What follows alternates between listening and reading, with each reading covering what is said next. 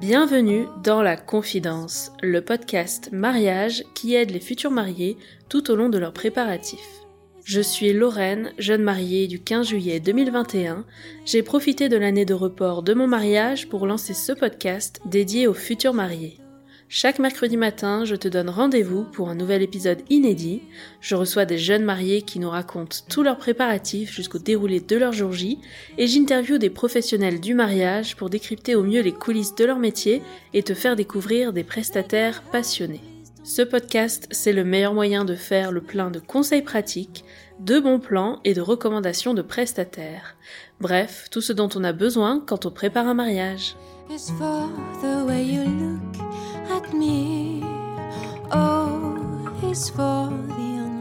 J'ai le plaisir de vous retrouver pour un nouvel épisode ultra complet que j'avais hâte de vous partager. Aujourd'hui, on va se concentrer sur l'organisation d'une cérémonie de mariage à l'église.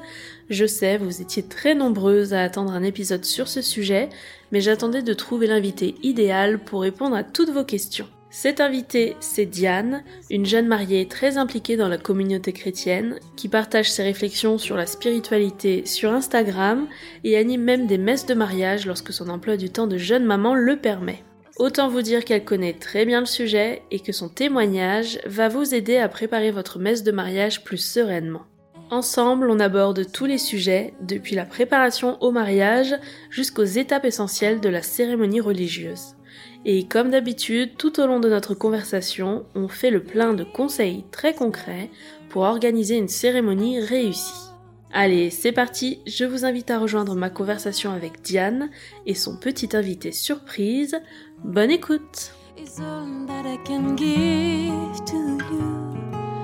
Love is more than just a game for.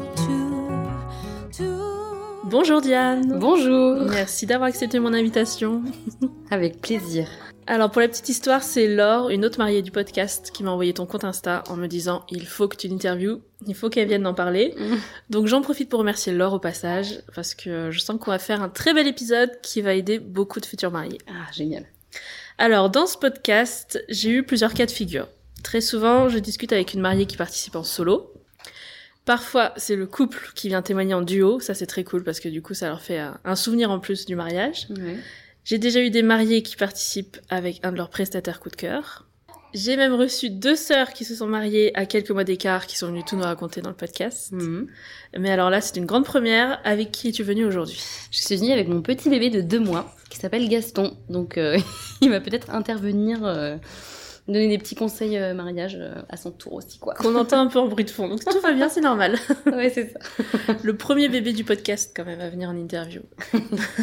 Dans ce podcast, on entend beaucoup de récits de jeunes mariés qui ont choisi une cérémonie laïque pour Mm. célébrer leur mariage. Aujourd'hui, on va s'intéresser au mariage catholique qui est la cérémonie religieuse à l'église. Pour commencer, est-ce que tu veux bien te présenter, nous dire d'où tu viens et ce que tu fais dans la vie? Donc, je m'appelle Diane, j'ai 27 ans. Euh, donc, j'ai eu un petit bébé il y a deux mois. Je me suis mariée il y a deux ans maintenant, deux ans et demi, en 2020, donc euh, en plein Covid. Et euh, je suis responsable de communication euh, à Paris. Et puis, j'ai déménagé là, il y a peu il y a, à Marseille. Et tu es aussi animatrice de messe de mariage. Est-ce que tu nous en Exactement. parler? À quoi ça, En quoi ça consiste? Exactement. Ça fait quelques mois, quelques une, une année et demie à peu près que maintenant je propose de- d'animer des messes de, de mariage, donc de gérer la, la partie musicale de la messe d'une cérémonie euh, religieuse à l'église. Donc c'est toute la partie musique, à quel moment on lance, à quel moment Voilà. on accompagne. euh, Exactement. À quel moment on chante. Euh, parfois il y a aussi des mariés qui me demandent un peu d'accompagnement sur le choix des chants. Mhm.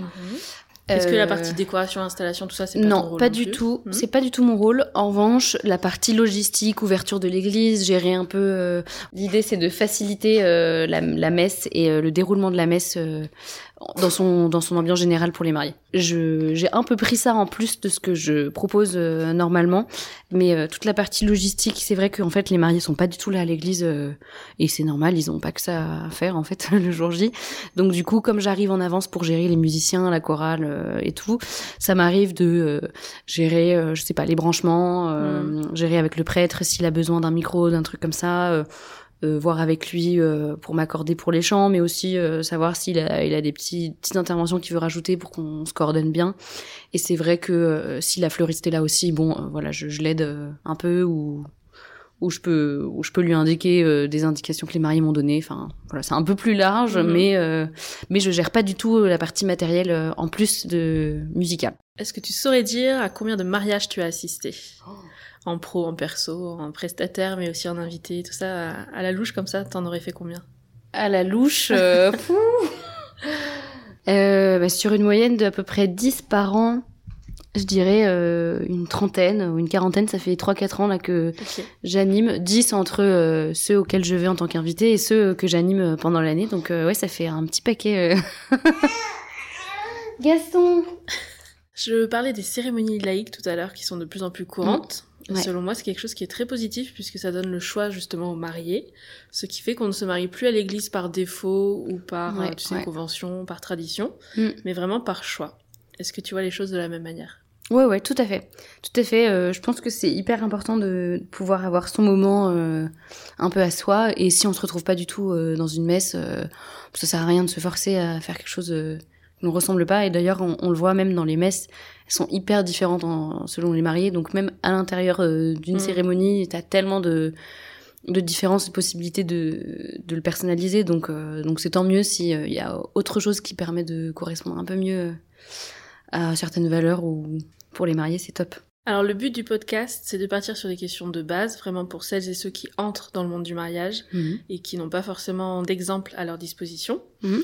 Et au fil de la conversation, on va aller un peu plus dans les détails pour donner des conseils très concrets. Ouais, Là, on cherche vraiment à faciliter les préparatifs des futurs mariés. ok, top. Au passage, désolé d'avance si je fais des maladresses ou quoi, parce que j'avoue que moi je suis pas du tout calée sur ce sujet, Ah, donc n'hésite pas à me reprendre. Alors, j'ai prévu une première partie plutôt organisation. On est presque sur une checklist. Ouais. Et on creusera un peu plus tard euh, le côté spirituel. Mm. On m'a posé la question. Pour se marier à l'église, est-ce qu'il faut que les deux mariés soient croyants? Alors, oui, c'est mieux.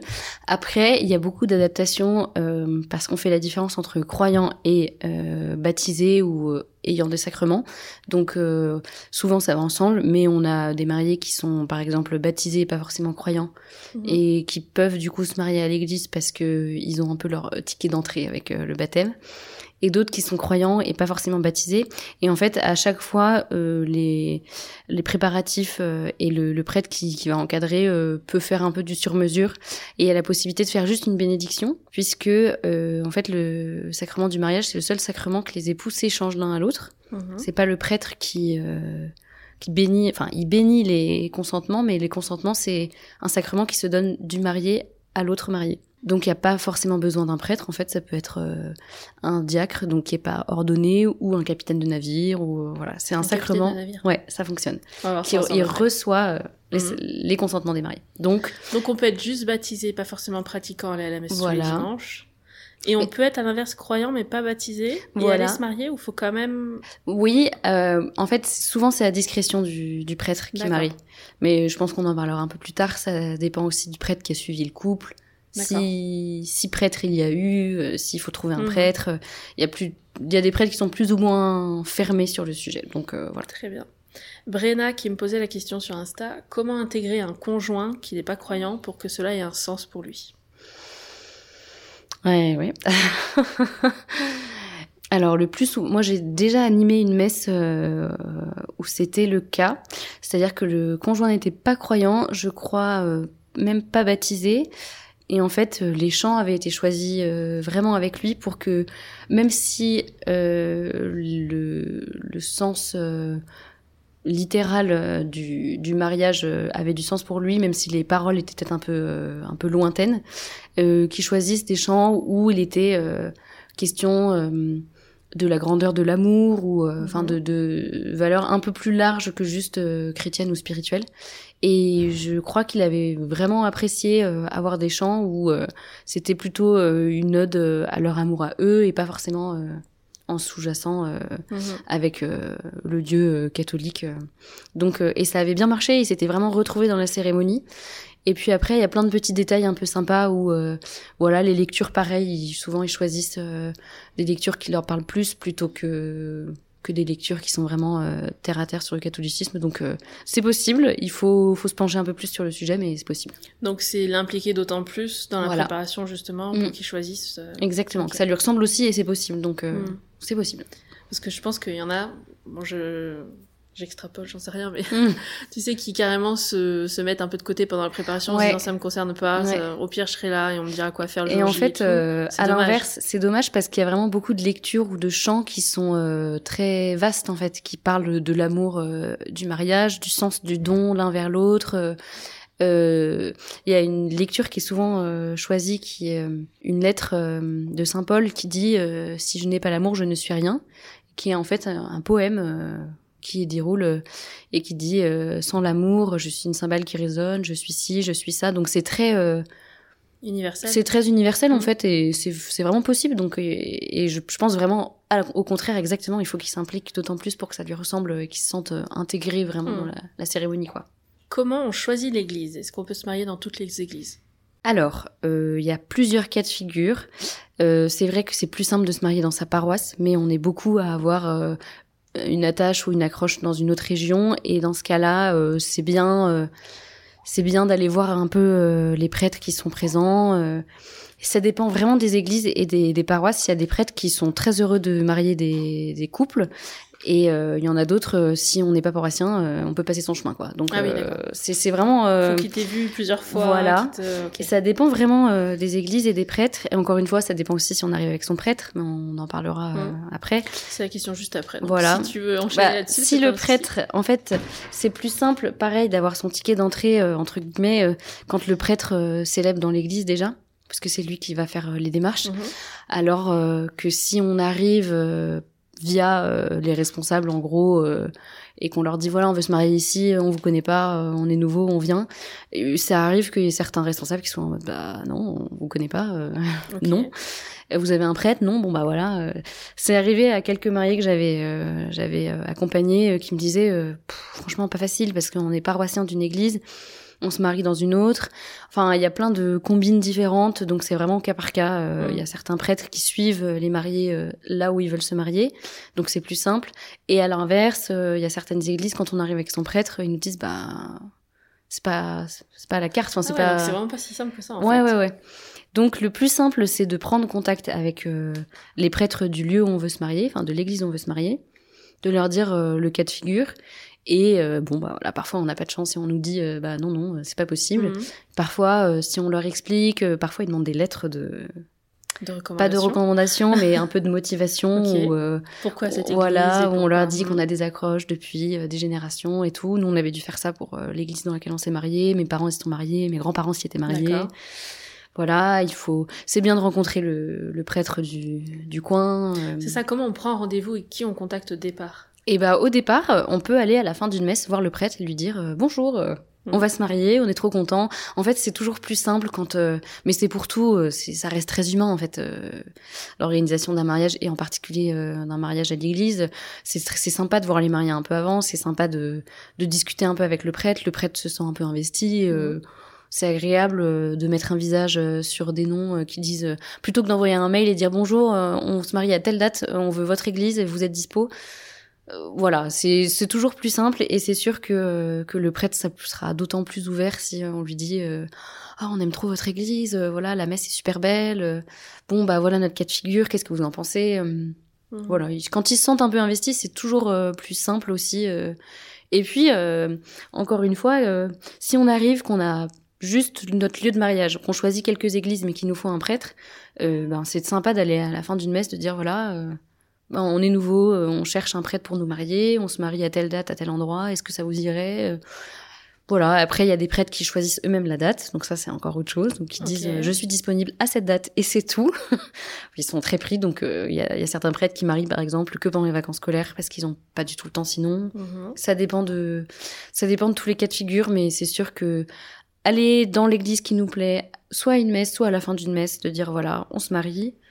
Euh, le prêtre euh, sera plus ouvert et, moi le conseil euh, que je donne souvent c'est de pas passer par l'équipe de laïcs qui accueille qui peut avoir des règles un peu plus strictes parce que parce qu'ils sont pas dans l'agenda du prêtre en fait et d'aller voir directement un prêtre et de lui dire voilà. Et, les prêtres refusent pas les sacrements, donc donc ils sont beaucoup plus à l'écoute et c'est leur boulot aussi, donc donc ils sont beaucoup plus ouverts qu'une une équipe de laïcs qui a un peu des règles de on attend de mariage par an, il faut que ça soit des paroissiens, il faut ceci, il faut cela. D'accord. Voilà. Très bien. Et justement, qui est habilité à célébrer un mariage religieux? Il y a le prêtre. Le prêtre, il y a le diacre, donc c'est euh, l'aspirant prêtre, on peut dire, mhm. qui est euh, pas encore euh, prêtre, mais qui est béni quand même, et qui est un homme d'église. Il y a les capitaines de navire, et je crois qu'en période de guerre, il y avait aussi les maires qui pouvaient recevoir les consentements. Mhm. Mais comme le prêtre ne fait que bénir les consentements que le mari s'échange avec sa femme, en fait, il n'y a pas besoin de plus. Donc, donc voilà, c'est pour ça que si jamais un prêtre n'est pas disponible, et qu'il y a un diacre, on peut choisir un autre, on peut choisir un diacre, on peut, voilà, on peut s'arranger. Euh. Et ça, ça se fait? Enfin, je veux dire, même si ça se passe moyen avec un prêtre, tu vois, il n'y a pas la connexion. Oui, oui, oui, ça se fait. Ça se fait, et c'est vraiment un conseil que je peux donner aussi, c'est que le prêtre, euh, ça, ça match, quoi. Hmm. Parce que c'est quelqu'un euh, qui va suivre toute la préparation spirituelle, qui va encadrer euh, voilà, toutes les questions que vous pouvez avoir. Il va aussi, euh, pendant la messe, mais on en parlera peut-être dans le déroulé, il va faire un petit mot pour commenter les lectures. Donc, s'il connaît pas le couple ou que ça matche pas trop, hmm. ça sera pas personnalisé, donc c'est dommage. Ok, parce qu'on peut être un peu impressionné en se disant, je vais pas avoir hmm. le droit de, de, dire oui ou non. Il faut que ça aille dans les deux sens. Ouais, c'est ça. Il faut vraiment que ça se passe bien et c'est pour ça que ça se sent tout de suite dans une messe quand le prêtre connaît les mariés qu'il les connaît même depuis longtemps ou pas longtemps, mais qu'il les ait suivis parce qu'il a toujours un petit mot, un trait d'humour. Euh, mm. Il les dit, il commence à connaître un peu leur situation, leur, euh, leur chemin de, de couple, de foi, de pas forcément de foi aussi. Mm. Euh, j'avais été hyper touchée. du coup, le mariage que j'avais j'avais aidé le prêtre avait eu un, mot très gentil pour le marié qui était pas du tout proche euh, de l'église, qui lui avait dit qu'il était si heureux euh, qu'il rejoigne euh, sa femme là-dedans et qu'il s'engage quand même et qu'ils font quand même qu'il fasse quand même une célébration à l'église et et je pense aussi la partie de la famille du marié qui était moins moins proche également ils se sont vraiment sentis accueillis donc ça a du sens ça a vraiment du sens d'avoir un prêtre qui avec qui ça match ouais. Mmh. J'ai lu qu'on pouvait se marier n'importe quel jour de la semaine, excepté le dimanche et le vendredi saint. Mhm. Alors. En théorie. en théorie, traditionnellement, c'est souvent le samedi. Euh, c'est vrai qu'on a vu des mariages le jeudi, le mercredi, le lundi, le mardi. Ça se fait, mais c'est en fait c'est d'un point de vue purement pratique. C'est les prêtres sont moins dispo. Euh, euh, le samedi, c'est un peu le jour réservé au sacrement aussi. Mhm. Donc, mais c'est possible. En théorie, c'est possible. J'ai déjà été à des mariages un jeudi, j'ai un mariage l'année prochaine un mercredi, donc, euh, donc ça se fait. Ouais. Donc comment on fixe la date et l'horaire de cérémonie? Il faut d'abord valider avec la mairie avant qu'on soit marié civilement. Alors voilà, en France, on est obligé de se marier civilement avant pour se marier à l'église. C'est une condition, on vous demande euh, l'acte de mariage euh, pour la cérémonie à l'église, on, demande le papier. Comment on fixe la date? Ben, On peut fixer la date euh, soit avec le prêtre, soit on peut fixer la date en fonction de ses prestataires aussi. Mhm. On peut fixer sa date en fonction des disponibilités de sa famille, euh, de, des mariages qu'on a avant ou après. Euh. Parce qu'avec le report du Covid, là, on a de plus en plus quand même de mariages en semaine. Oui. Parce mm. que les grands lieux de réception sont bookés d'une année sur l'autre. Et donc, les seuls créneaux qu'on a, on nous propose un mercredi, voilà. un jeudi, peu importe. Et donc, et donc, on peut arriver dans une église en disant, voilà, je me marie tel jour. Mm. C'est possible. Et ensuite, on peut aussi euh, choisir euh, en fonction de la période qui nous plaît. Enfin, c'est pareil, hein, c'est comme pour les préparatifs, mais euh, de l'église qui nous plaît. Il y a des églises qui sont pas forcément dispo, donc on peut on peut leur dire voilà, votre église nous plaît particulièrement. Est-ce que vous avez une date à nous proposer mhm. Et pour l'horaire, pareil, ça va dépendre s'il y a un couple qui se marie avant ou après. Souvent, c'est entre 14 et 17 heures, parce qu'après, ils trouvent ça un peu tard. Il y a les messes le matin et le soir, souvent la messe anticipée le samedi soir, euh, la messe qui précède le dimanche soir, c'est, euh, enfin le dimanche c'est euh, souvent 18h30, donc on essaie de pas se marier après 17h pour que ça leur laisse le temps de faire le roulement, mais entre 14 et 16h30, c'est bien.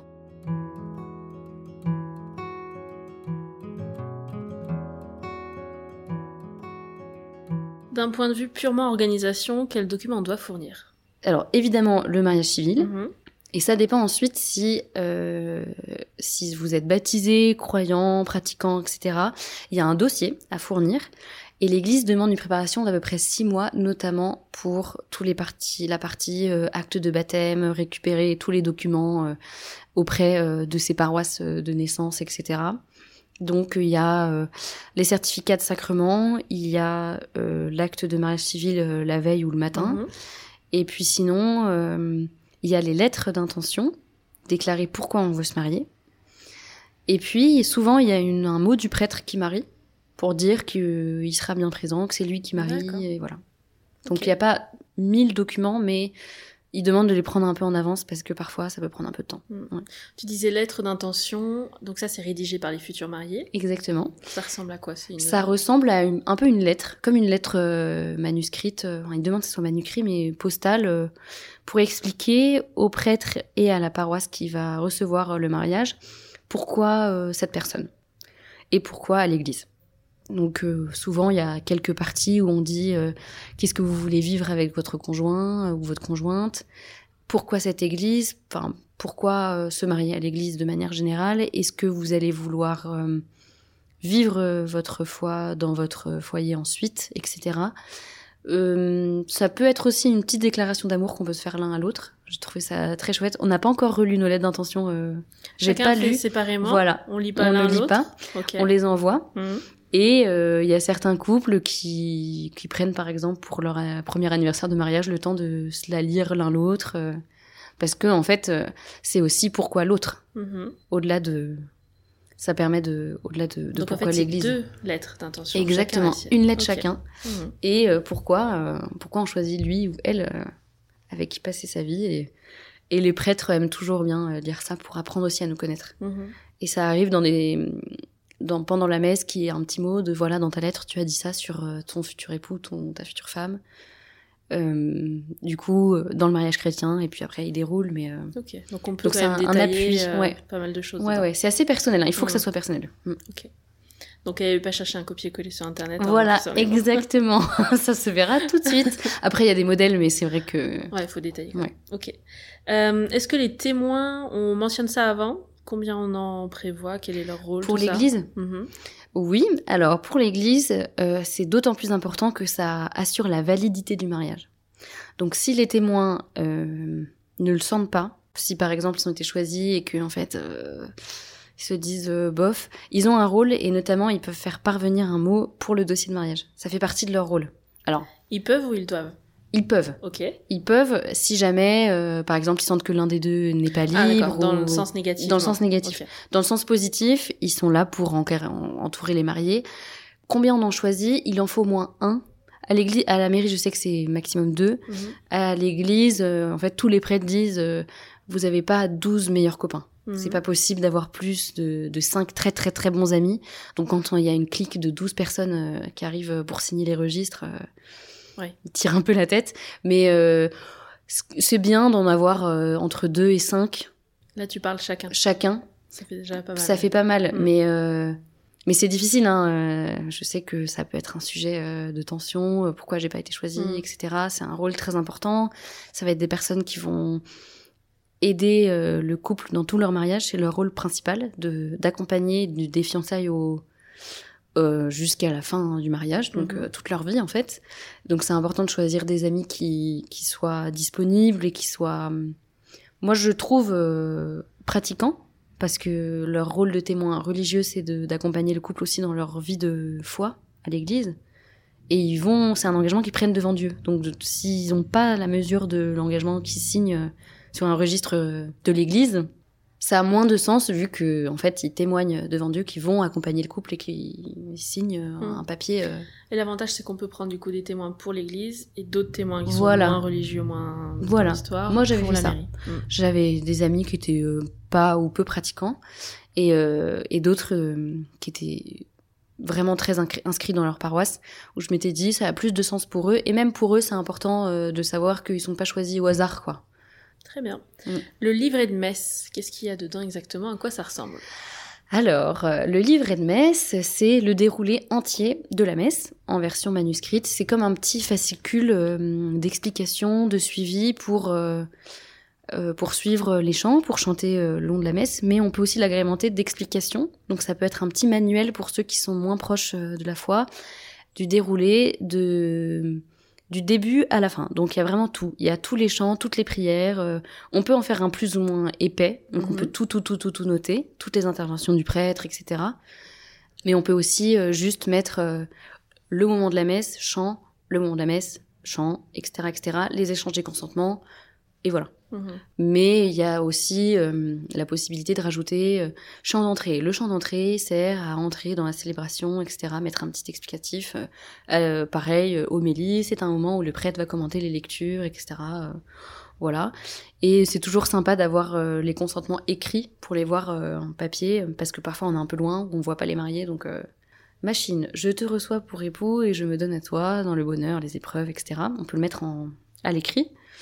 Et puis sinon, ça peut aussi servir pour les remerciements. Enfin, une petite page à la fin pour dire merci euh, à la paroisse, aux prêtres, aux gens qui ont été là, aux témoins, la personne qui a géré la messe, euh, les petits enfants d'honneur, etc. Mhm. Donc euh, ça permet aussi de, de remercier tous les gens qui, sont, qui se sont investis dans, dans la messe. Est-ce que tu as des bonnes adresses pour imprimer tout ça, pour préparer la mise en forme? La mise en forme, alors moi je sais que j'avais fait en sur Word, il y a la possibilité de faire livret, ça marche très bien. Et pour l'impression, euh, Hello Print, c'est vraiment les meilleurs rapports qualité-prix. Et on peut choisir euh, pour une couverture un peu plus cartonnée, un intérieur euh, un peu Mhm. glacé, etc. Ça c'est bien. C'est à monter soi-même après? Non, il les envoie euh, tout fait. Donc voilà.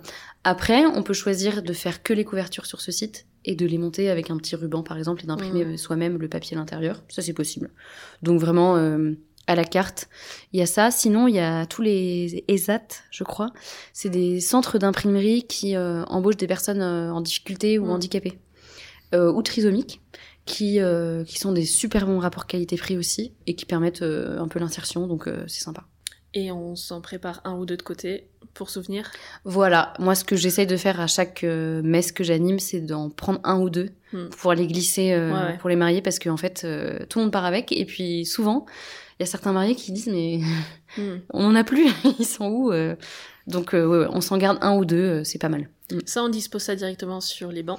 Exactement, ça par exemple c'est quelque chose que je fais aussi, les installer, on peut en mettre un sur deux ou un par personne et on les met directement ou à l'entrée il y a des petits enfants qui peuvent les distribuer. Ça dépend du choix, mais sur place c'est plus simple parce que comme Ça les gens arrivent, aussi, voilà, ça met un peu de Mm. déco. Et puis pour les photos c'est toujours joli d'avoir la déco et puis le petit livret. euh. Et puis les maris on sont sûrs d'en avoir un si on les met sur les sièges parce que parfois Hmm. ils arrivent et pas, de- pas de livret. Parfait. On m'a aussi beaucoup demandé qui paye quoi, à qui et quand. ah pour la messe. Pour la messe, ouais. Alors, il y a deux choses.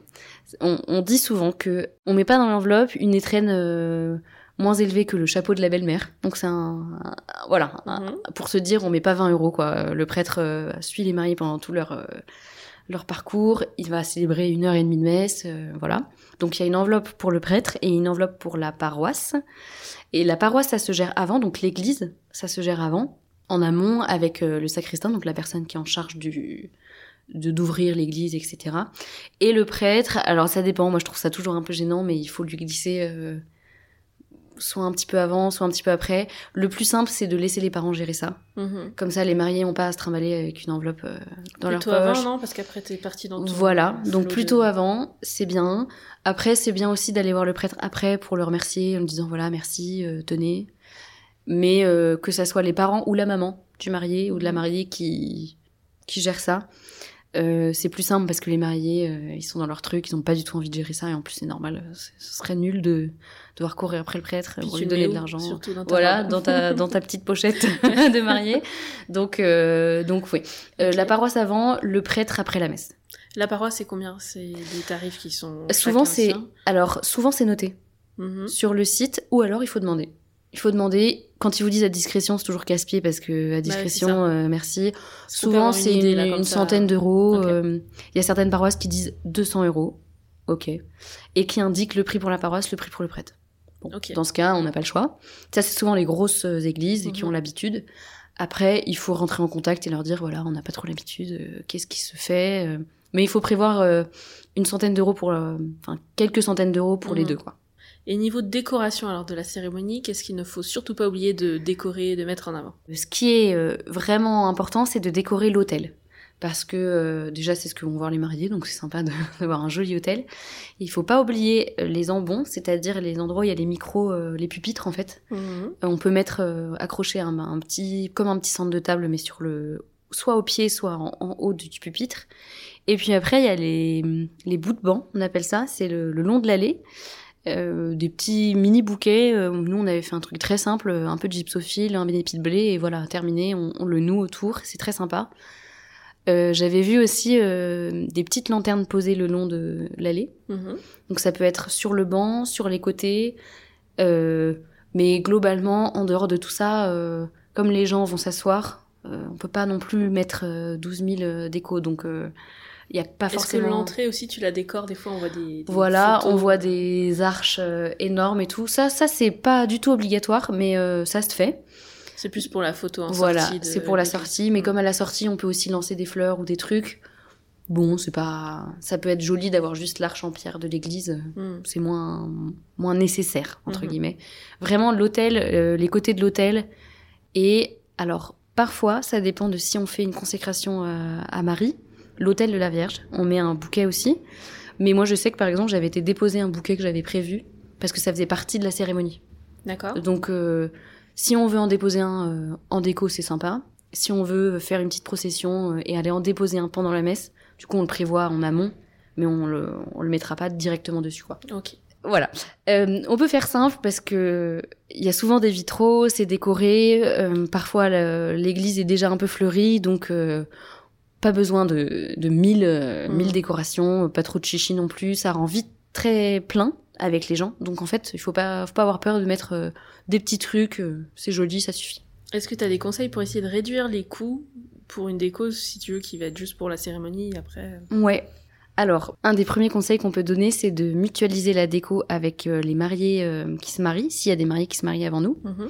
Et le deuxième, c'est de faire ça soi-même. Ça coûte euh, beaucoup, beaucoup moins cher. Est-ce que le, le sacristain ou les gens Voilà. de l'équipe aussi peuvent prêter de la déco Alors, ou- prêter moyen, Non.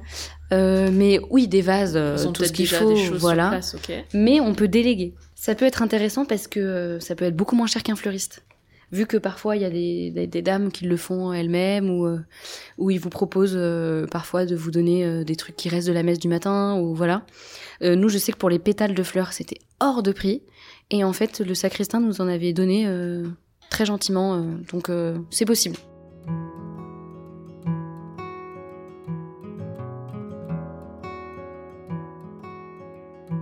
On va maintenant faire un point sur la période de préparation au mariage religieux.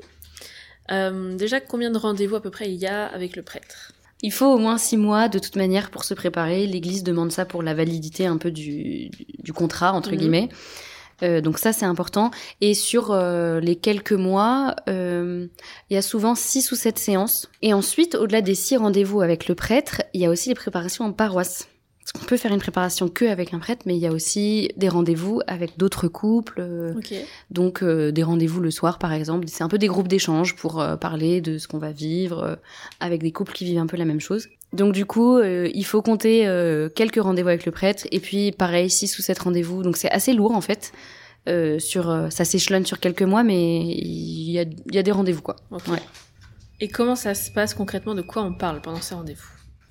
Alors, pendant ces rendez-vous, il y a plusieurs euh, thèmes abordés. C'est des thèmes très généraux sur le couple, en fait. C'est des euh, c'est- par exemple, c'est euh, le rapport à l'argent, le rapport à sa belle famille. T'aimes pas la belle famille? Oh, dis pas ça. le rapport, euh, le rapport euh, au corps, le rapport à la sexualité, euh, la foi aussi, ce qu'on veut vivre dans son couple, la prière, le rapport au matériel. Enfin, c'est vraiment très vaste en fait. Et c'est surtout pour préparer. Enfin, c'est une préparation matérielle. Donc c'est drôle, on appelle ça spirituel, mais euh, en fait c'est pour faire comprendre que évidemment il y a le côté spirituel qu'on va vivre, mais notre vie elle est sur terre et c'est très matériel. Donc si si on n'arrive pas à trouver de compromis, si c'est compliqué d'échanger, si la communication est pas fluide, etc.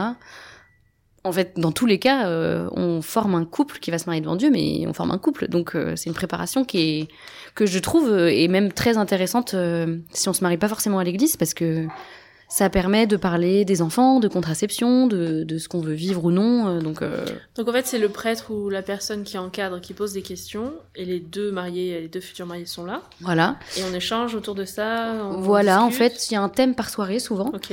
un petit livret qui va avec, et on discute, on échange, qu'est-ce que vous en pensez? Et puis ça, en fait, ce qui est super, c'est que souvent, ça, ça provoque des discussions dans le couple. Donc pas forcément pendant la session. Mhm. Sur la liberté, par exemple, on avait eu beaucoup d'échanges après, pas forcément pendant. Voilà, c'est euh, c'est super de de- d'avoir euh, des thèmes un peu obligés qu'on puisse cocher en fait en se disant ça on a vu, ça on a vu, ça on a vu, on est prêt. Voilà. Ok. Est-ce qu'il y en a un, euh, un des rendez-vous, toi, qui t'a le plus marqué ou un thème qui vous a le plus marqué pendant votre préparation à tous les deux? Euh, oui, le thème le plus intéressant, c'était la liberté, parce que c'était très très vaste et c'était vraiment pas. euh, Est-ce que l'autre est libre par rapport à moi? Parce que bon, je le tenais pas euh, euh, non plus, mais euh, c'était liberté par rapport à ses amis. Est-ce que je suis libre de dire non? Est-ce que je suis libre euh, de, dire le dimanche, tous les dimanches en famille C'est pas possible en fait, notre couple va passer avant, etc. Donc c'était très intéressant parce que on a revu tous nos rapports euh, euh, avec les autres en fait dans la liberté, nos libertés l'un par rapport à l'autre, c'est c'est souvent assez euh, assez fluide. On, on voit tout de suite quand il y a des zones un peu floues, mais là, euh, la liberté par rapport à ses amis de de pas venir à une fête, par exemple, c'est pas forcément évident. On le voit pas forcément tout de suite, quoi. Donc Là, euh, je réfléchis à quel est le lien avec la préparation au mariage. Eh bien, la préparation au mariage, en fait, ils disent que c'est pour préparer le couple face à sa vie de couple. Donc, C'est juste voilà. se donner l'occasion de poser les questions qu'on n'a peut-être pas eu le temps de se poser avant. Exactement. En fait, c'est un check. Euh, ils disent six mois parce que parfois il y a des couples qui arrivent qui se sont posés aucune question Mhm. et qui réalisent qu'en fait, ben, ils veulent pas d'enfant. Lui, il veut un enfant, l'autre, il en veut pas. C'est des choses en fait euh, où on se dit, ça paraît peut-être évident, mais on va quand même les voir parce que Mm. on sait jamais.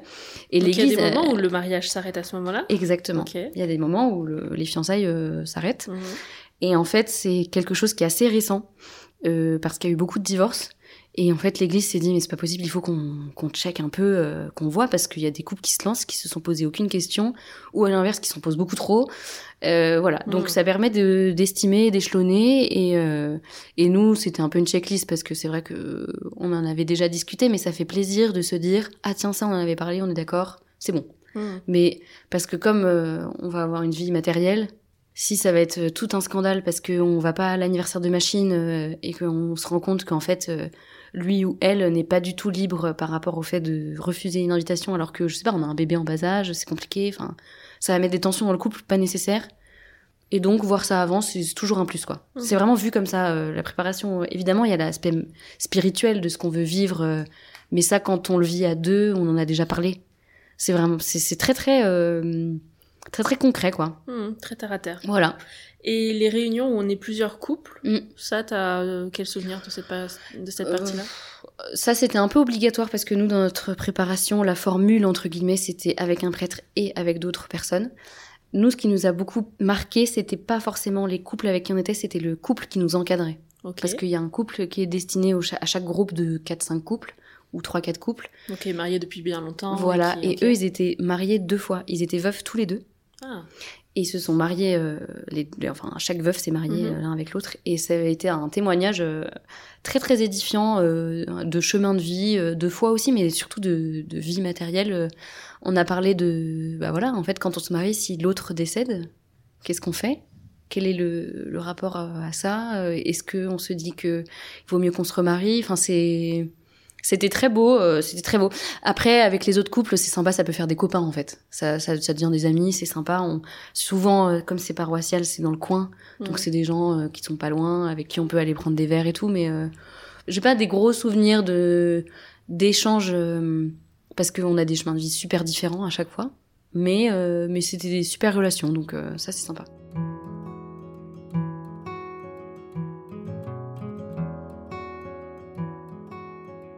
Alors maintenant, on va passer à la partie cérémonie. Il Ouais. existe plusieurs formats de cérémonie de mariage. Mm. T'en parlais tout à l'heure, il y a donc la messe. Ouais, Avec là, il y a une communion qui est faite. exact. Et il peut y avoir aussi juste une bénédiction nuptiale, où là, c'est juste le sacrement du mariage. Voilà. La bénédiction, euh, qui est beaucoup plus courte que la messe, du coup. C'est quoi à peu près les, les Alors, en temps de messe? La bénédiction, c'est vraiment, on rentre dans l'église, on chante, on fait une lecture ou deux, un chant, et on passe directement au, au consentement. D'accord.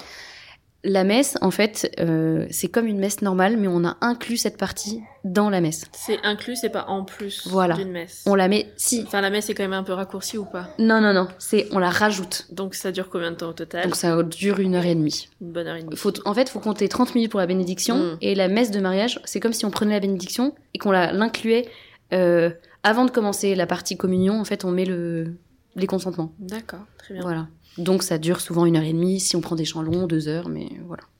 Tu nous en as parlé un petit peu tout à l'heure, mais là, si on choisit un animateur ou une animatrice de Mm. messe, euh, est-ce que tu veux bien nous réexpliquer quel est son rôle de A à Z pendant toute la messe? Alors, Si tu veux même nous faire le déroulé d'une messe. Oui.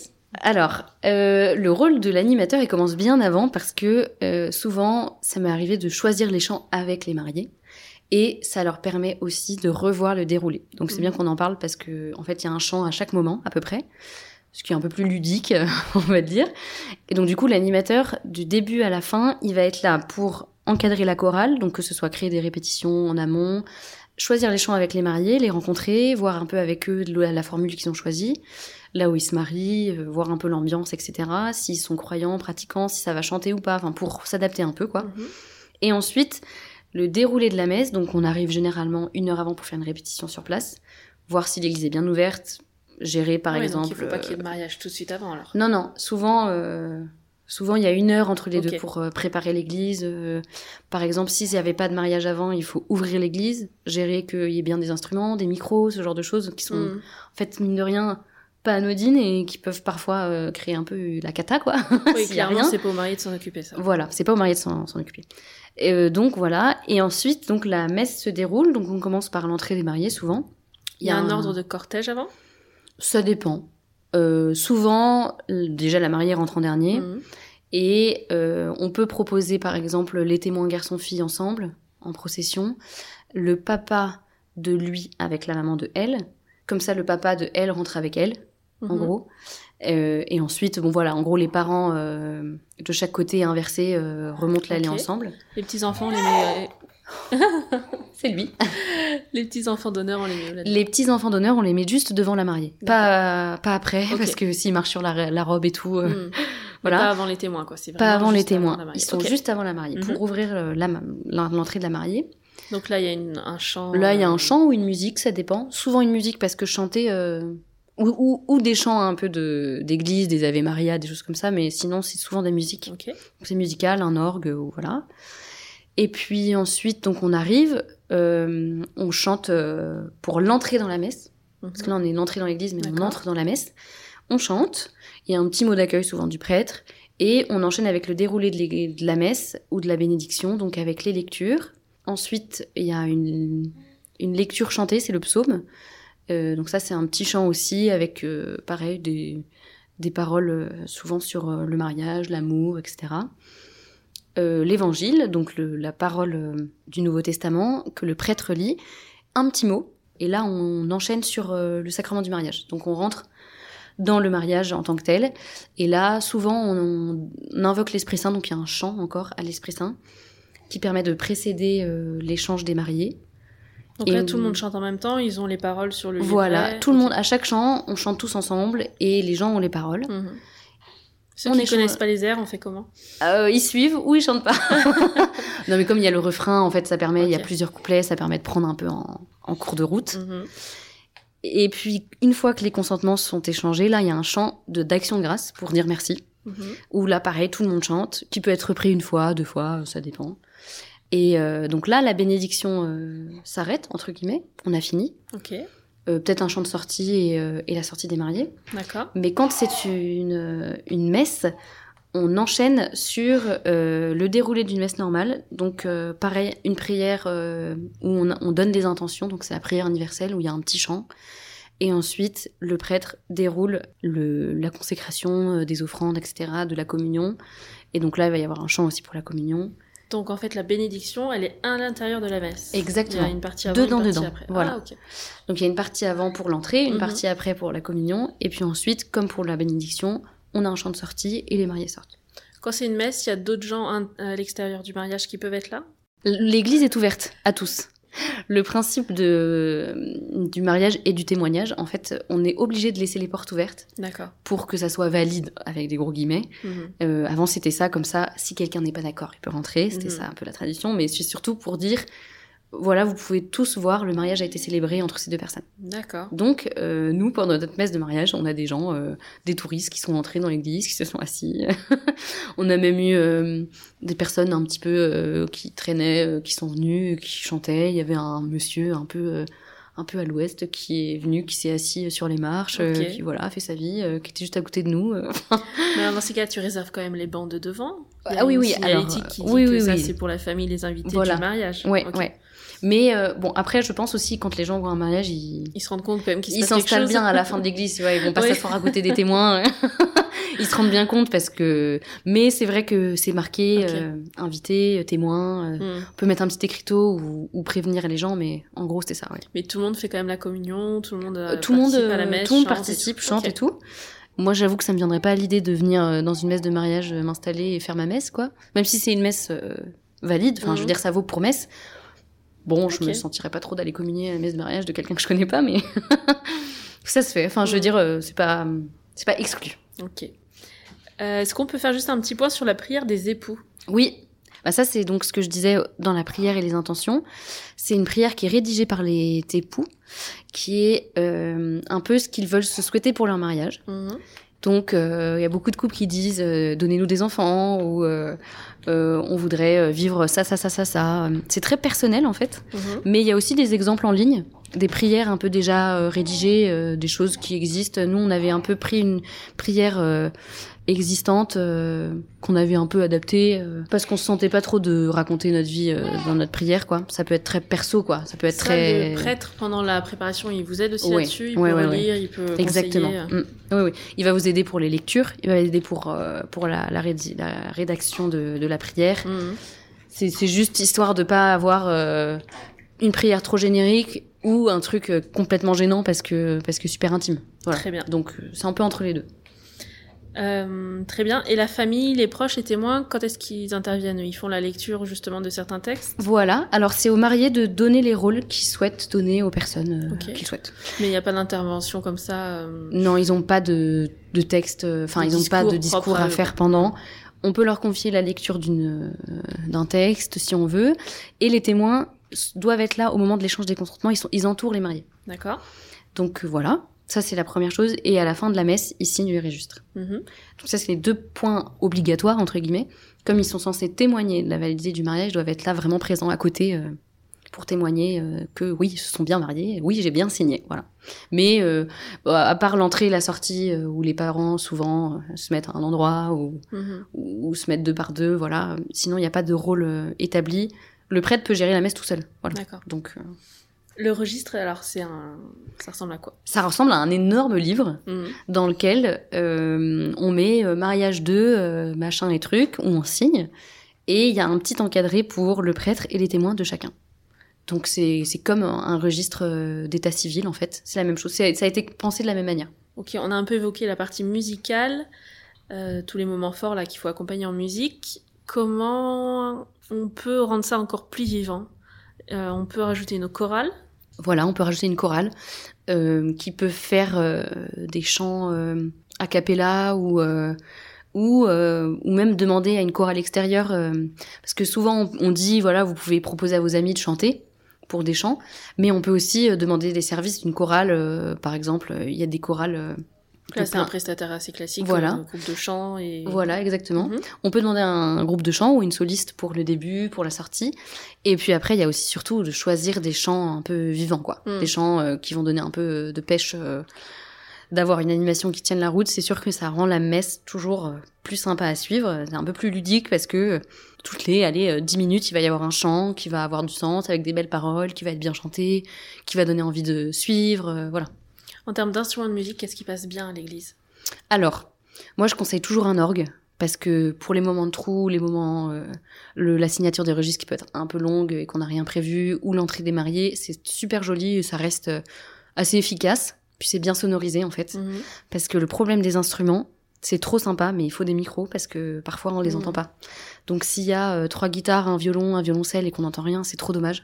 Donc ce qui passe bien, c'est l'orgue. Euh, bon, si on n'a pas un piano relié au système son, mais ça, ça, ça fonctionne. Au moins, au moins, parce que a Mhm. cappella, c'est un peu triste. Et après, euh, un violon, c'est très joli. Flûte, Flûte aussi. flûte traversière. Flûte traversière, super jolie, les deux ensemble. Guitare, c'est pas facile à sonoriser, Mhm. mais c'est très beau. Euh, Surtout si c'est gratté et que, que c'est des accords et que ça peut être très, très doux, en Mhm. fait, ça peut faire une ambiance sympa. Et puis après, euh, saxo euh, pour l'entrée, la sortie, Ah ouais. super cool. Clarinette aussi, ouais, ouais, même, ouais. même le saxo. Djembé, Ah ouais? Ouais, ouais, ouais, pour les chants qui bougent un peu, Mhm. d'avoir euh, une petite caisse, un Ça caisson. bien euh, résonner ça d'ailleurs. Ouais, et ben ça marche super bien et et ça rend le truc un peu Ouais. un peu punchy quoi. Et puis en fait c'est un moment de joie donc c'est clair que d'avoir une caisse avec quelqu'un qui, qui sonne dessus c'est c'est cool. Et après, les mariés, est-ce qu'ils repartent avec un document, un certificat? Est-ce que c'est comme le livret de famille au mariage civil? Euh, ils repartent avec le livret catholique, ouais. Mais souvent tout ça on les donne aux témoins parce qu'en fait les mariés ils zappent ou aux parents. Mais euh, oui oui, on a un livret catholique. euh, dans lequel on va mettre les sacrements des enfants, par exemple, si enfant il y a, euh, dans lequel il va y avoir tous les documents qui attestent du mariage religieux, euh, voilà. Comme le mariage civil, mais version catholique. Très bien. Tu parlais tout à l'heure de la consécration à la Vierge. Ouais. Euh, à la fin, fin, fin, juste avant la sortie, on peut consacrer, demander la protection de la Vierge sur son nouveau couple, enfin sur son mariage. Et donc c'est l'occasion de faire un joli chant à, Marie. Il y en a plein qui sont très très faciles euh, à trouver. Et en fait, l'idée c'est de faire une petite procession. Les deux mariés vont déposer une offrande, un petit quelque chose euh, au pied euh, d'une statue. Il y en a toujours une dans une église. Et donc ils traversent. euh, C'est joli aussi parce que ça permet d'avoir des belles photos. Mhm. Euh, parce que c'est un autre endroit de l'église, et ça permet aux invités de voir les mariés, parce qu'ils se déplacent. Souvent, ils sont devant et on les voit pas trop. Nous, je sais que l'hôtel, il était un peu derrière, donc on a dû remonter l'allée dans l'autre sens, D'accord. et aller euh, sur un côté, euh, déposer le bouquet. Et donc, euh, tu peux voir les visages de tes amis, tu Mhm. peux... Voilà, donc il y a ce côté-là C'est qui que est les sympa. deux mariés hein, qui vont C'est les deux mariés, c'est tout. Un mot sur la sortie sur le parvis, là, la sortie d'église. Ouais. Est-ce que là, il y a les cloches qui sonnent aussi un peu? Alors oui, il y a les cloches qui sonnent, mais il faut vraiment faire attention parce qu'il y a plein de paroisses qui refusent de lancer des trucs. Ça, c'est un peu casse-pied. De lancer des trucs de tu veux dire, lancer euh, à la sortie, fleurs, par exemple. euh, si on lance quelque chose, il faut le ramasser, Mm. ou, ou si c'est pas, il faut pas que ça soit comestible, parce que maintenant avec les normes de, euh, il faut, faut pas gâcher le, le gâchis Mm. alimentaire. Et puis, euh, oui, il faut, faut faire attention parce que c'est trop dommage si les témoins passent 20 minutes après euh, à ramasser les confettis, les trucs. euh. C'est-à-dire que même les pétales de fleurs, faut les ramasser? Non, les pétales de fleurs, comme c'est dégradable, ça va. Ok. Mais nous, je sais qu'on on voulait des canons à confettis dans les couleurs du mariage. Ouais. L'église nous avait fait non, pas envie. Parce qu'il faut ramasser, c'est casse-pied. euh, Voilà. Des bulles, des plumes. Voilà. Que vu euh Des bulles, euh, des, des pétales de lavande, Mhm. des grains de lavande, ça sent super bon en plus. Euh, J'ai vu aussi euh, des, des avions papier, Ok. super sympa. Bon, il faut les ramasser, aussi, mais, derrière, ouais. mais c'est gros, donc c'est- moins confetti, ouais. Et puis j'ai vu aussi, euh, je sais pas comment on appelle ça, euh, des trucs avant là, des Ah, d'accord, d'accord, les petits moulins avant. voilà, là, des en petits papier. moulins à papier- en Mhm. papier. On a vu aussi euh, des petits bâtons avec des rubans à Mhm. secouer, donc ça fait ça fait joli. Euh, après il y a les pétales de fleurs. On a vu des sorties de corps de chasse aussi. Donc il y a rien de lancé, mais il y a une haie, la haie de sabre aussi pour les Mhm. militaires. Donc ça peut être des haies d'honneur, pas forcément euh, lancer quelque chose, mais Mhm. ça habille un peu la sortie parce que les sorties sans rien, on en a fait quelques-unes et c'est un peu triste. Si on n'a pas eu la chance d'assister à beaucoup de cérémonies religieuses, où est-ce qu'on peut trouver des inspirations? On va sur le site euh, de son diocèse, par exemple, même si c'est pas le nôtre, hein, diocèse de Paris, par exemple, ils font tout le déroulé de la messe. Hmm. Et il y a euh, des petits bouquins à acheter, Je prépare mon mariage, où en fait on a les chants les uns après les autres, des propositions de chants pour chaque moment, des propositions de lecture pour chaque moment. Donc c'est très très très guidé et ça permet d'avoir une idée un peu plus claire de ce qui va se passer. euh. Donc euh, il y a des sites, il y a des bouquins. Donc c'est ça, je prépare mon mariage. Il y a le chemin de route des fiancés aussi. C'est un petit bouquin qui explique ce qui va se passer. Et puis sinon, j'en parle pas mal sur mon compte. Donc si jamais, Redonne le nom, je veux bien. c'est Diane CBT. Très bien. Voilà, où j'ai parlé un peu de à peu près tous les moments. Donc euh, et j'ai fait deux vidéos sur la préparation du mariage à l'église, si Mhm. jamais. Super. Voilà. Et toi qui as l'habitude du coup d'assister et même d'intervenir sur les mariages religieux, quel est ton moment préféré Le plus fort selon toi? Euh, mon moment préféré, c'est la consécration à la Vierge. quand il y a, et même la consécration à Saint Joseph. Euh, J'ai vu les deux. En fait, euh, la Vierge, c'est assez classique en soi, c'est la mère de tous les tous les chrétiens. Mais Saint Joseph, c'est le saint patron des causes matérielles dans l'Église. Et donc, c'est celui qui veille sur euh, notre travail, notre foyer, nos enfants. euh.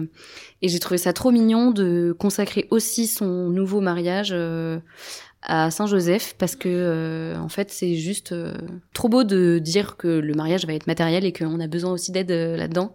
On dépose des choses différentes, Il n'y a pas de choses à déposer, d'accord mais euh, on peut aller en bas de la statue de Saint Joseph et je trouve ça toujours très émouvant euh, de voir euh, les mariés se dire bon bah voilà on va avoir besoin d'aide donc euh, n'hésitez pas à intervenir. et, euh, et en plus Saint Joseph est peu prié je trouve et, et peu mis en avant. Donc il y a de la place Et en fait, euh, ouais, dans son agenda. Ouais, ouais, il a de la place dans son agenda et, et il faut lui donner de la place parce qu'en plus, il est très, très, très, très fort dans les recherches d'appart, des trucs euh, super euh, cons, et trouver une voiture. euh, en fait, il, il bosse bien, donc euh, donc ça vaut le coup et c'est toujours très, très joliment fait, donc euh, je trouve ça très émouvant. Super. Est-ce que tu as d'autres exemples comme ça de cérémonies qui t'auraient plus marqué que d'autres? Oui, j'ai assisté à un mariage russe Mhm. orthodoxe. Et là, pour le coup, on est dans l'ultra euh, cérémonie, donc euh, c'est euh, c'est des chants polyphoniques, euh, c'est c'est des processions à tout va, c'est beaucoup beaucoup d'encens. Donc euh, en fait, sensoriellement, c'est saturé quoi. Et C'est ultra coloré Et c'est très coloré. Mhm. C'est souvent euh, des très très grandes robes. euh, c'est très très princier. Et puis euh, et puis les prêtres euh, orthodoxes euh, ont aussi une cérémonie, un cérémonial, un cérémonial qui est euh, assez impressionnant. euh, donc euh, moi ça m'a beaucoup beaucoup marqué. Puis j'étais témoin à un mariage euh, orthodoxe, donc euh, assez dingue. Et c'était euh, à l'église euh, rue d'Aru en plus à Paris, qui est l'église orthodoxe euh, de la communauté russe. Et euh, waouh, Mhm. trop beau. Ouais. Toi, tu t'es mariée en 2020. Ouais. Quel a été le moment le plus fort de ton mariage, ton meilleur souvenir? Mon meilleur souvenir, c'était l'adoration. Alors, Euh, nouvelle étape. On va en parler. C'était un peu le truc qu'on voulait absolument faire. Et en fait, c'est un moment où on a pu se poser. Et euh, dans le tourbillon de tous les préparatifs de la semaine, de la journée, tout le monde te demande euh, qu'est-ce qu'il faut faire, qu'est-ce qu'on fait, on va où, on fait quoi, machin. Euh, là, c'était vraiment un moment en silence, euh, rien que pour nous. Parce que ça a lieu après tes préparatifs. T'es Voilà. habillée, maquillée, coiffée, t'es prête. Exactement. Ça a Mais lieu avant- juste avant la messe. Juste avant l'entrée dans l'église. Et en plus, nous, on avait prévu de pas se voir. Donc, euh, j'avais un fauteuil euh, un peu en retrait. Lui, il était arrivé avant. Moi, Mhm. j'étais arrivée juste après. L'église est vide. L'église est vide, mais on avait proposé aux gens qui voulaient venir de prier. Ça permettait aussi d'avoir un moment de silence, donc que ça soit pas la foire dans l'église, que tout le monde se check la bise et tout. euh. Donc les gens étaient dehors pour Mhm. ceux qui voulaient pas y participer. Et pour ceux qui voulaient euh, se recueillir, prendre un temps de, de silence, ils pouvaient euh, dans l'église avec nous. Donc ils ont pu nous voir C'est en ça. plus. On te découvre avant, toi. Voilà. Mhm. Mais mon mari ne s'est pas retourné. Et euh, Donc, lui, il était installé. un petit peu devant, mètres. et puis on a pu, euh, moi j'ai pu lui prendre la main, euh, voilà. Ah, c'est ça, ma Mais question. euh, ouais, ouais. Vous étiez pas chacun dans votre bulle. Non, on a Vous pu sentiez quand même la voilà. présence de l'autre. Ouais. Mhm. mais sans se retourner. Et puis en fait, c'était trop bien de, de juste, c'était un moment obligé où les gens ne pouvaient pas nous parler, quoi. Donc là, Donc silence là, total. silence total. Même tous les deux. Ouais. Y a pas de ça va. Non, non, silence total. Et c'était euh, franchement nécessaire parce que comme ça, on a pu rentrer dans notre bulle, justement. mhm. chacun de notre côté pour pouvoir euh, se préparer, se découvrir, euh, se dire euh, ok, remets-toi zéro. euh, Donc c'est plutôt un moment où tu te centres sur toi là. Voilà. Tu Exactement. l'excitation qui monte. parce et- que euh, on s'était dit c'est trop sympa de pouvoir euh, profiter du moment où on va se voir tous les deux. Mhm. Il va y avoir du monde autour, donc euh, autant que quand on se découvre, on ait eu un moment pour euh, pff, Mhm. se dire ok, on va se découvrir. Enfin, on va euh, se marier. Ça a duré combien de temps? C'était long. C'était euh, 30 minutes. 30 minutes Mais de moi, silence en plein moment d'excitation et tout. euh, Ouais, c'était, mais c'était bien parce que c'était un moment de prière aussi. Et puis on a pu, euh, on a pu arrêter un peu avant pour euh, lancer la cérémonie, que les gens rentrent dans l'église. Moi, je suis repartie avant, mhm. donc en fait, finalement, ça a duré 15 minutes. Ok. 15 minutes où j'ai été lui prendre la main, où euh, où j'ai pu euh, me recentrer un peu, où tu croises des gens, tu leur demandes comment ça va et tout. Enfin, voilà. D'accord. Enfin, c'est pas non plus euh, 30 minutes d'introspection ultime. Ok. Très bien. Ouais.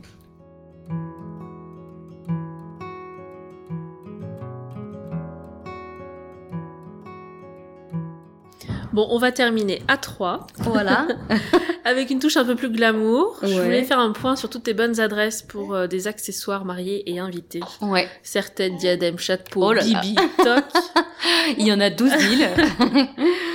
Euh, ouais, alors en fait c'est trop sympa parce que c'est justement l'origine de, du compte euh, de Diane CBT. Mhm. Euh, c'est à la base, je cherchais beaucoup beaucoup de tenues et évidemment quand on va à un mariage, on veut pas porter deux fois la même tenue à deux mariages différents pour les photos, Et les pour accessoires, machin on peut dire qu'il y a moyen de se faire plaisir. Voilà, exactement. Et il y a beaucoup, beaucoup de choix. C'est pour ça que ça peut être un peu difficile euh, de se dire justement euh, qu'est-ce que je choisis. Mhm. Il y a deux choses. D'abord, moi, ce que je conseille souvent, c'est de voir en fonction de l'ambiance du mariage. Mhm. Ça m'est arrivé une fois ou deux d'arriver à un mariage avec un énorme chapeau. Et en fait, je me suis dit, mince, euh, y a pas Alors de comment tu sais ça? Te- tu parles avec les mariés Ouais, tu de peux demander un peu, aux mariés. Et puis, tu peux, euh, tu peux demander aussi euh, aux témoins si, par exemple, euh, elles vont avoir un chapeau. Mm. Si t'es pas témoin et que t'as un chapeau que les autres, elles en ont pas. Pour pas être overdressed. Voilà, tu vas avoir l'air complètement. Si elles, elles ont toute une couronne de fleurs, par exemple. Ouais. Bon, euh, Si les mamans des mariés et les proches des mariés vraiment n'ont pas eux d'accessoires comme ça, chapeau bibi et tout, Ouais. là du coup tu penses que là, euh, tu, à chaque fois, il faut penser à comment s'habilleraient les mariés à un autre mariage. Mhm. Par exemple, moi, j'étais témoin d'une copine qui met jamais de chapeau. Je savais que ça lui ferait pas plus plaisir que ça que j'en Ok. ai. Voilà. D'autres euh, qui adorent ça. Par exemple, à mon mariage, toutes mes copines avaient fait euh, trop attention. Elles étaient trop contentes d'avoir tout un chapeau, même si elles en mettaient jamais, tu vois. Mhm. Donc c'est un peu en fonction de l'ambiance des mariés. Par exemple, ma sœur s'est mariée, elle voulait un mariage euh, très bohème chic. Et je savais qu'elle voulait que j'ai une robe un peu longue, à fleurs, voilà. Il faut pas hésiter à demander. Parfois, on met le dress code sur les Mhm. faire-part, donc ça, ça peut aider. Et sinon, c'est vraiment l'ambiance des mariés qui va qui va jouer. Après, au-delà des chapeaux, on peut être très bien habillé sans faire too much, euh, avec par exemple une barrette dans les cheveux à fleurs, Ouais, un serre-tête plutôt discret. un serre-tête un peu discret, Mhm. même euh, un peu présent, mais bon, ça fait pas trop habillé. Mm. C'est vraiment pour le chapeau en fait qu'il faut Ouais. estimer quoi. Et J'avoue, euh, je suis jamais allée à un mariage à chapeau, j'aurais trop aimé. ah ouais, c'est en fait c'est trop sympa parce que du coup pendant le cocktail, Ça f- c'est très élégant quoi. C'est après tu l'enlèves pour le dîner, mais euh, Ça fait très prix de Diane. non voilà Hein exactement. exactement. c'est exactement l'ambiance. En gros, l'idée, c'est, euh, c'est, je trouve ça vraiment très sympa de toujours avoir un accessoire dans ses cheveux quand même, Mm. parce que euh, c'est un peu le seul moment, euh, que ce soit en été ou en hiver. Euh, hiver, c'est trop simple, t'achètes une toque et tu la mets à tous Ah, les c'est trop mariages. simple, t'achètes une toque. T'achètes où tes toques? Ah Alors, J'ai pas de toque il y en a beaucoup exemple, chez La. Redoute. Chez La Redoute Ouais, La Redoute Galerie Lafayette, euh, j'en ai vu beaucoup, beaucoup. Mhm. Sinon, Taïrak en fait. Taïrak, c'est le, une petite boutique qui fait des nœuds papillons. D'accord. Euh, les bibis sont hors de prix, ça Ok. vaut pas le coup. Bah, les bibis de base, c'est très cher. Les, les tout petits, c'est des tout petits chapeaux. Mhm. C'est des petits serre-têtes euh, avec des décorations dessus. Donc euh, moyen. Mais ouais, euh, ils font des tocs. Et en fait, moi j'aime bien parce que l'hiver, quand tu sais pas trop quoi mettre, soit ça, soit un petit headband en fourrure. Euh, ça, ça fait l'affaire et tu peux le remettre euh, à chaque fois. Et en fait, ça va habiller la tenue sans forcément l'uniformiser à chaque fois que. Enfin, si tu changes de robe, euh, ça fait carrément le, le boulot quoi. Niveau couleur, il faut que ce soit quand même raccord avec euh, le reste de la tenue, Ouais. au moins les chaussures, des accessoires. Alors moi j'aime bien dire une couleur pour la tenue, une ou deux pour le corps de la tenue, et une couleur accessoire chaussures. Ok. Ça marche bien. Et du coup, tu as des adresses? Pour les, les accessoires en fleurs séchées, je ne jure que par l'atelier de Clotilde. C'est une boutique euh, en ligne que j'aime vraiment vraiment beaucoup. Elle fait énormément de choses, que ce soit en tant qu'invitée ou en tant que mariée, et elle fait beaucoup de sur-mesure aussi. Mhm. Donc ça, trop pratique si euh, bah, on a une tenue dans une couleur un peu particulière, de la faire faire sur mesure. Donc ça, c'est fleurs séchées. Fleurs séchées, Mhm. capeline, euh, elle fait des serre-têtes, des peignes, enfin c'est sublime. Ensuite pour les chapeaux, alors ça dépend si on les fait soi-même ou pas. Parce qu'on peut acheter... son. Ouais, on peut acheter tout ce qu'il faut et tout coudre ensemble. Arrête. En gros... En gros, il y a des sites un peu espagnols qui s'appellent euh, Mazario, qui s'appellent euh, Tocados, euh, où tu peux acheter la base, Mhm. une fleur séchée, le serre-tête, et tu cours, tu vois. C'est pas tu, tu crées pas ton inaccessible. chapeau. non, tu, tu le crées pas. ça que Tu- en fait, t'achètes une base déjà faite, tu mets trois fleurs dessus, un serre-tête. Que tu peux enlever Terminé. pour changer de couleur. Exactement. Ah. Ce que je fais souvent, c'est que je j'achète une base, soit euh, un peu nude, soit voilà. Je mets le serre-tête dessus Mhm. et euh, je mets par exemple un tour de chapeau euh, d'une couleur sur un ruban, je l'enlève. Je Le couds- nom, redis-le. Mazario. Ok. mazario.es. Mhm. Mais sinon, il y a des trucs incroyablement beaux, mais bon, c'est très cher parce que les chapeaux ça coûte très cher à faire. Comme c'est que du fait main, tu as quelque chose qui s'appelle Calabailian, Mhm. Euh, qui est un, c'est, c'est que des Espagnols, ils sont très très forts. Et il y a euh, Violeta Vergara aussi. Oui, ça, je connais. Tu dois voir ce que c'est. Mm. C'est toujours un peu la même ambiance, de gros serre-tête, euh, c'est très élégant, euh, mais c'est assez cher. Donc euh, Et voilà, comporte un peu de biais. voilà, de, Il y a toute de une côté. façon aussi de porter le Et il chapeau, y a on est une méthode, exactement. Mm. Et il faut, euh, mais en fait, c'est surtout ce qui est trop bien, c'est que ces sites, comme ils ont beaucoup de choix, ça peut aussi te donner des idées de look. Mm. Par exemple, euh, moi je sais que je suis pas très robe midi. Et le fait de voir euh, une nana avec un superbe chapeau, où je me dis robe longue plus chapeau, ça va faire un peu beaucoup et tout. Et en fait, tu vois, tu la vois en photo parce qu'elle présente une tenue plus un chapeau. Tu te dis, en fait, finalement, ça passe. Donc, euh, ça peut être un bon, euh, une bonne façon de voir un peu euh, des idées. Et puis sinon, moi, j'essaie d'en proposer aussi un peu des, des inspi Mm. Et ton Mais- diadème, toi, de mariage, venait d'où? de chez Etsy. Alors, ne pas sous-estimer Etsy. bon, il y a de tout sur Etsy. Il y a de tout. Mais surtout, les diadèmes de mariage sont superbes. Et, et ça peut être des cristaux Swarovski comme du toc. Hein, c'est Mm. pas... Enfin, il y a tous les prix, il y a toutes les marques. on peut trouver des, des accessoires de d'invités aussi, des, des Mhm. fleurs séchées, des petits diadèmes, des petites... euh, Moi, j'avais acheté... J'avais acheté une Halo Crown. Je sais pas si tu vois ce que c'est. Allô, c'est- carrément. Voilà. J'avais acheté ça pour un Comment mariage en juillet. En français? Euh, Noréole. Une réole, voilà. Et en fait, euh, même on dit J'ai Beyoncé halo dans ma tête, c'est pour ça. Exactement, c'est ça. Je sais pas si tu vois la tenue qu'elle avait. Oui, oui. Tout pareil. Et en fait, c'est euh, c'est un serre-tête sur lequel il y avait des petits pics qui faisaient une, euh, une couronne. Mhm. euh, un peu, je sais pas si tu te souviens du look de Blake Lively au Met Gala. euh, Elle était tant rouge avec une couronne à pics. En doré. Voilà, doré et rouge, ouais, exactement. C'était ça. Et j'ai acheté sur Etsy et bon, ça va. T'as tapé quoi? Blake Lively. euh, Non, j'ai tapé Halo Crown. Et euh, il y a plein, plein, plein d'idées. euh. Après, euh, et s'il faut y aller en sachant ce qu'on veut. Moi, je savais que je voulais un diadème, donc j'ai mis diadème. Euh, J'ai même mis diadème Meghan Markle, je crois. Mm. Et c'était exactement le même.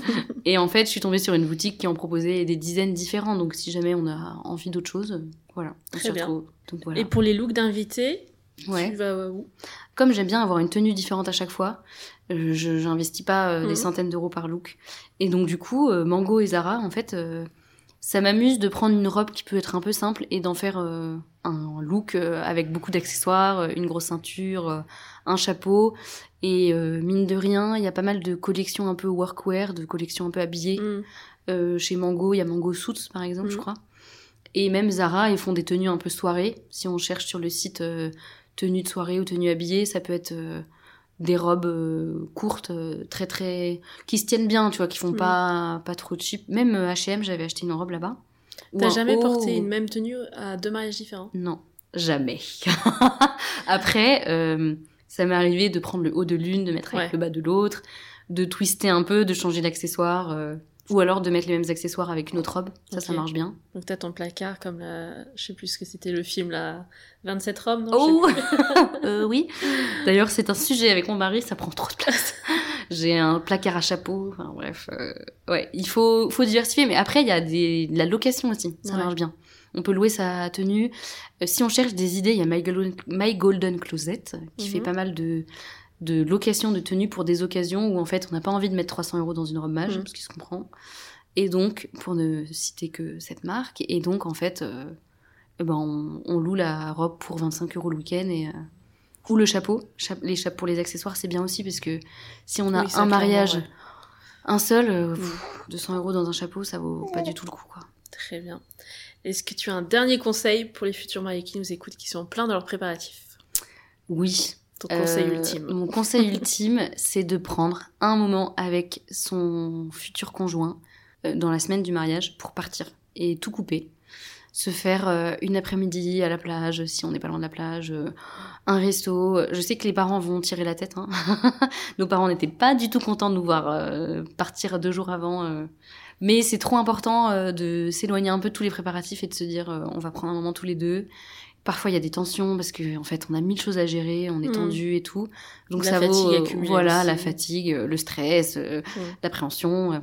Donc c'est trop bien de se prendre ce moment-là et de se dire euh, on est tous les deux, on se fait même deux heures. hein. deux heures ça suffit. On va euh, se promener, se faire un, un, un dîner si un déjeuner c'est trop compliqué. ouais, aller voir un film, enfin peu importe en fait. une petite sortie à deux. Et, euh, et comme ça, on se ressent un peu sur le fait qu'on va se marier, que ça va être bien, et ça permet de. pff, Un peu. Nous, ça nous avait beaucoup détendu sur toute la partie matérielle, où on était hyper tendu. Et après, on est arrivé, on s'est dit en fait, euh, Mm. trop sympa, mais bon, les trucs qui vont pas, bon bah tant pis, tu vois, c'est pas grave. On sera là tous les deux, ce sera très bien. Bah, écoute, super, c'était super intéressant. Et bah écoute, Et ultra plaisir. complet. Ah, on a essayé de tout voir, je pense qu'on a, on a tout vu. Euh, Qu'est-ce qu'on peut te souhaiter pour la suite? J'aime bien poser cette question. Pour la suite, Une bonne installation à Marseille, tous les oh trois. oui, une bonne installation, et j'aimerais bien euh, reprendre l'animation de Metz. Mhm. Euh, il faut que je vois un peu la logistique euh, Du avec coup, un tu petit fais bébé. quel, euh, quel secteur? Tu Le vas- sud. Ouais, c'est ça. En fait, de toute manière, j'avais dit pas plus de deux heures de De là où j'étais ouais. à Paris, que ça soit Paris intramuros ou région parisienne ou autre, deux heures de train, parce que ça, ça fait vite long. Mhm. Et je m'étais dit comme ça, je pars que la journée. Et je rentre le, enfin, je pars le matin, je rentre le soir. Et là, je me dis que ça sera pareil, j'aurai peut-être plus de voitures, mais euh, Deux heures de moins, voiture, moins de train, mais deux, voilà, la région, la région PACA quoi, en gros. Ok, et t'en fais combien? J'en m'en mets pas plus de deux par mois. Ok. parce que sinon euh, j'ai un mari qui tire la tête Mm. parce qu'on se voit pas, ce qui est normal. Et puis même, euh, euh, j'ai pas vocation à en faire euh, un business euh, effréné. C'est épuisant parce que Mm. mine de rien, on est comme les prestats, on est 12 heures sur place. euh, Et puis c'est la préparation en amont, trajets, comme tu voilà, il y a du boulot en amont. Mm. Euh, et puis j'aime bien prendre le temps avec chaque marié aussi, donc euh, donc voilà, deux par mois, ça me ça me paraissait bien et cohérent, donc euh, je pense que je vais rester là-dessus. On te contacte comment alors pour toute cette partie animation de messe? Alors, le plus simple, c'est de m'envoyer un mail sur mon, mon Insta. Parce que les messages privés euh, sur Insta, je m'en sors pas. Donc dans ta bio, euh, t'as le lien voilà, pour envoyer un mail vers le direct. mail. Ok, Exactement. très bien. Donc c'est le plus simple et euh, surtout, euh, on ne prend pas le risque que je passe à côté. Quoi. Ouais, Donc c'est, je reçois le mail, je le laisse en non lu dans ma boîte et comme ça, je, je l'oublie pas. Parfait. T'as quand même passé euh, allez, les trois quarts de l'interview à bercer Ah, merci un enfant. Ouais. la poussette, le bébé dans les bras. Je t'ai vu euh, de droite, gauche, droite, gauche pendant Ouais. toute l'interview. Même euh, c'est toutes les mamans te le disent, euh, ça m'arrive aussi. Il est pas là, je, je sais pas, je fais la queue, euh, j'en sais rien, et je Tu me mets à me balancer. je ne l'ai pas dans les bras, mais bon, ça implique que je pense tu ne lâches plus après. euh, et ça marche tellement bien que euh, on le fait partout. voilà. Bah, écoute, merci encore pour ton temps, tes précieux merci. conseils. Merci beaucoup de m'avoir invité à ce podcast. Et puis euh, merci Gaston d'avoir été si sage. Ouais, merci à lui. À bientôt. à bientôt. Ciao. Salut. L is for the way you look at me. J'espère que cet épisode t'a plu et qu'il te sera utile. Je compte sur toi pour me laisser un 5 étoiles. Si c'est le cas, c'est ce qui m'aide à faire connaître le podcast. Et si tu penses qu'il sera utile à une copine en pleine organisation de son mariage, n'oublie pas de lui partager et de la mettre dans la confidence. Pour ne pas louper les prochains épisodes, tu peux t'abonner au podcast ou alors nous rejoindre sur les réseaux sociaux. Et tu as aussi le blog à ta disposition pour retrouver tous les prestataires et les infos partagées dans cet épisode. Le lien est disponible dans la description. Enfin, si tu veux que j'aborde des thèmes particuliers, n'hésite pas à me laisser un commentaire. Passe une belle journée et je te dis à mercredi pour de nouvelles confidences.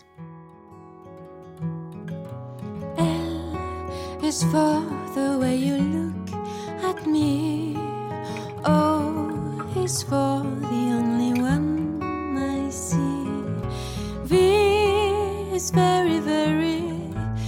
Extraordinary.